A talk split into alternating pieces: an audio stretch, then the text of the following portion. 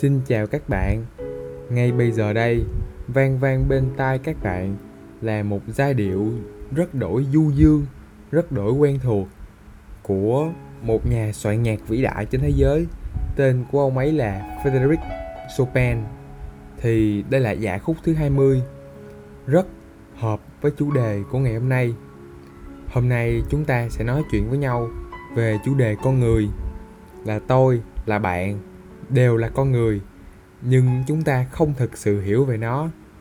Khi dạo gần đây, khi con người chúng ta bị nhốt ở nhà nhiều hơn bởi một con vi khuẩn nhỏ bé mà nó rất chi là nguy hiểm, tên nó là Covid-19 thì mình mới nhận ra là ngày thường, với bao nhiêu bộn bề trong cuộc sống, có thể bạn đi làm, tôi đi học, trong cuộc sống của tôi với lại bạn á, rất nào cũng bận rộn, lúc nào cũng có hoạt động ngoại khóa nè bài tập về nhà hay là những câu chuyện tán ngẫu cùng lũ bạn, không bao giờ có thời gian cho gia đình.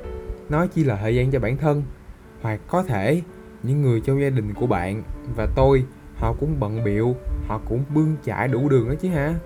Thì sau tất cả, giờ đây chỉ còn ta, bốn bức tường quay quần cùng với gia đình trong căn nhà nhỏ xinh và những cái tủ lạnh trống, thì mình mới nhận ra là thật sự không ai hiểu mình bằng mình hết.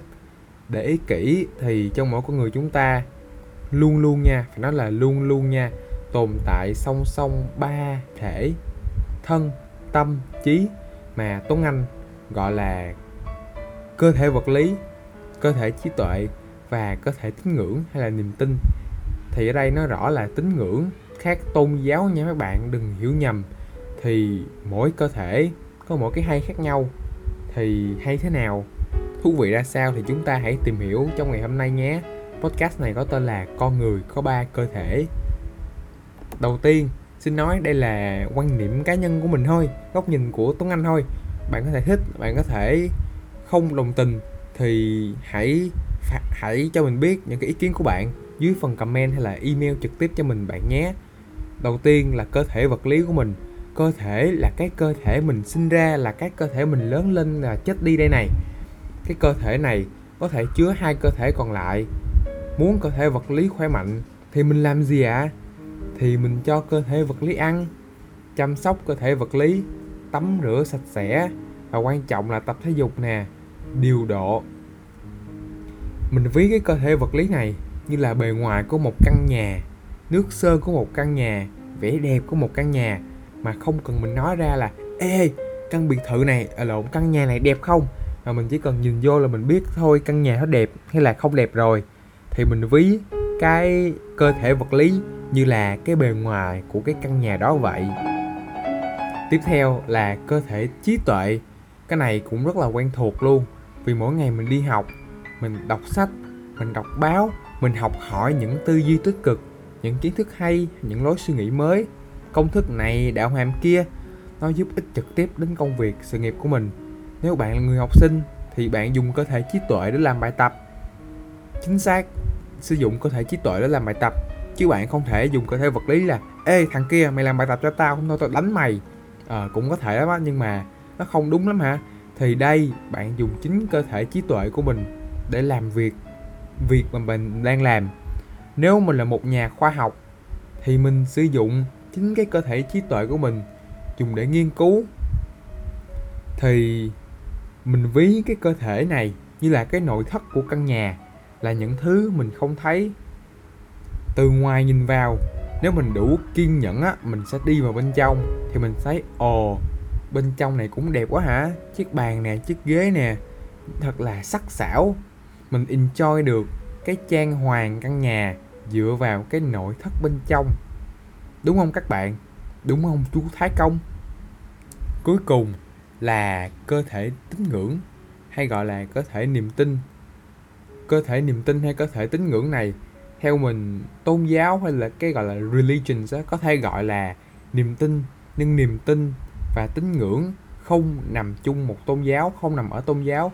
Nó đơn giản là niềm tin là những gì mình tin tin vào những gì hàng ngày mình sống cùng những giá trị bản thân cho là đúng cho là sai.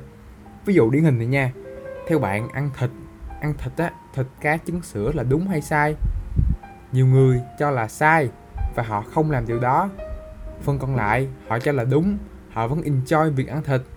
Nói để thấy từ cái nhu cầu cơ bản như là ăn, như là uống của mỗi con người thì mỗi người suy nghĩ lại khác nhau rồi. Nói chi chi đến mấy cái khác cao sang hơn. Chính là vì niềm tin này, chính người mười ý này nên rất là rất là dễ gây ra những mâu thuẫn nhưng cũng dễ giúp mọi người đoàn kết lại với nhau. Một nhóm người chung một niềm tin, họ chia sẻ với nhau một, chung một cái quan niệm, chung một cái tín ngưỡng, chung một cái gọi là tôn giáo đó. Thì khi mà nhóm người này không đồng thuận với nhau, người ta xung đột, người ta chiến tranh, người ta cãi nhau, đó là gọi là gì ạ? À?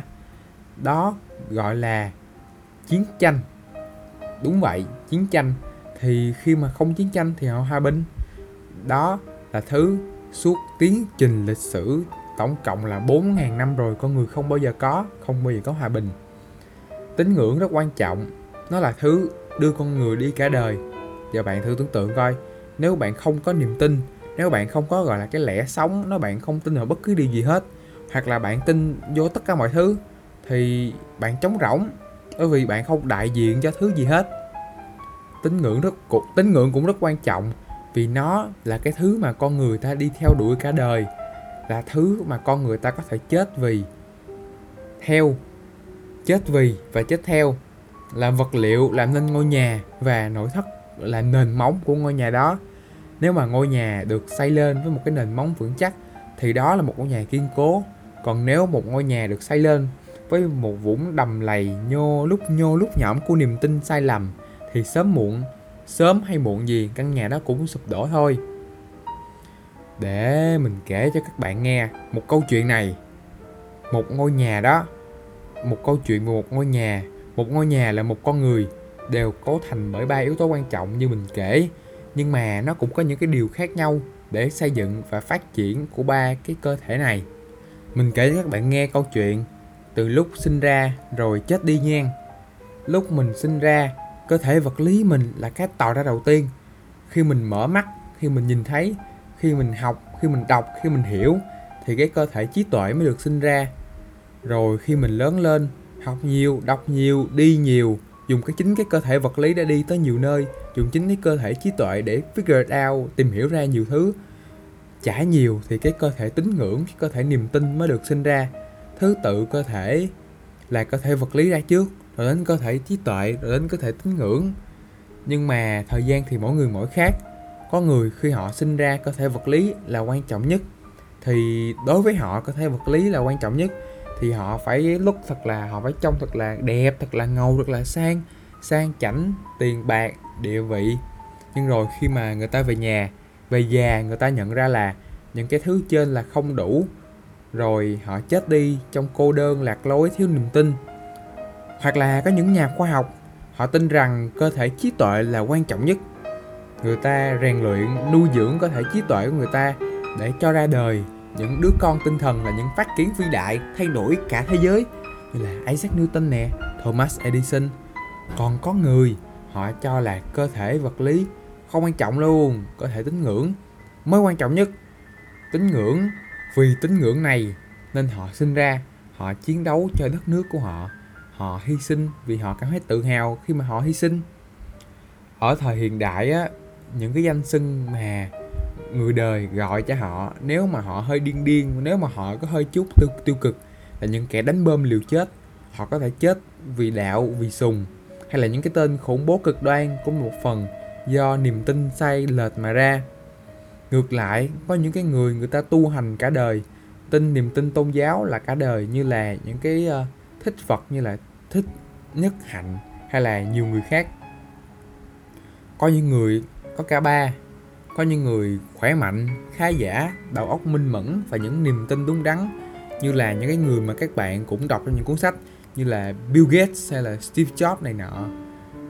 Có những người khi mà cơ thể vật lý của họ được sinh ra rồi, họ, nhưng mà cái cơ thể vật lý đó không chết đi, họ hiến xác qua một cái quá trình gọi là hiến xác cho y học có những cái công thức vật lý, những cái công thức toán học, hay là những cái công thức Pythagore này nọ, công thức Newton này nọ đó.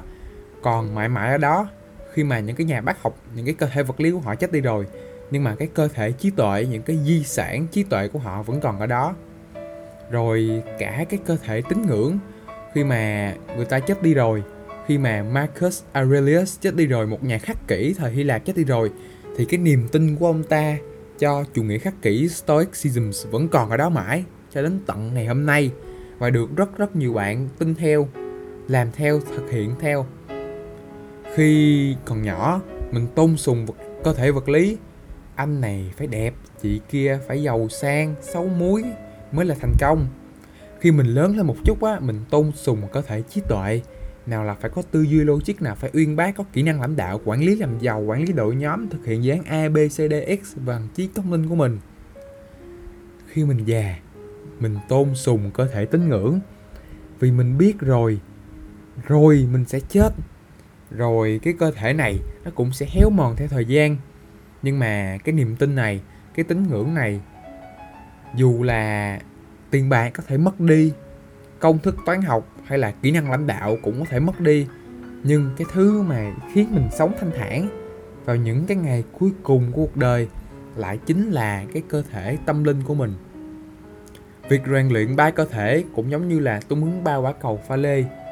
Phần sau, mình sẽ kể tiếp cho các bạn nghe câu chuyện làm sao để mình rèn luyện được để cho cái sự cân đối nhất của ba cơ thể nhé.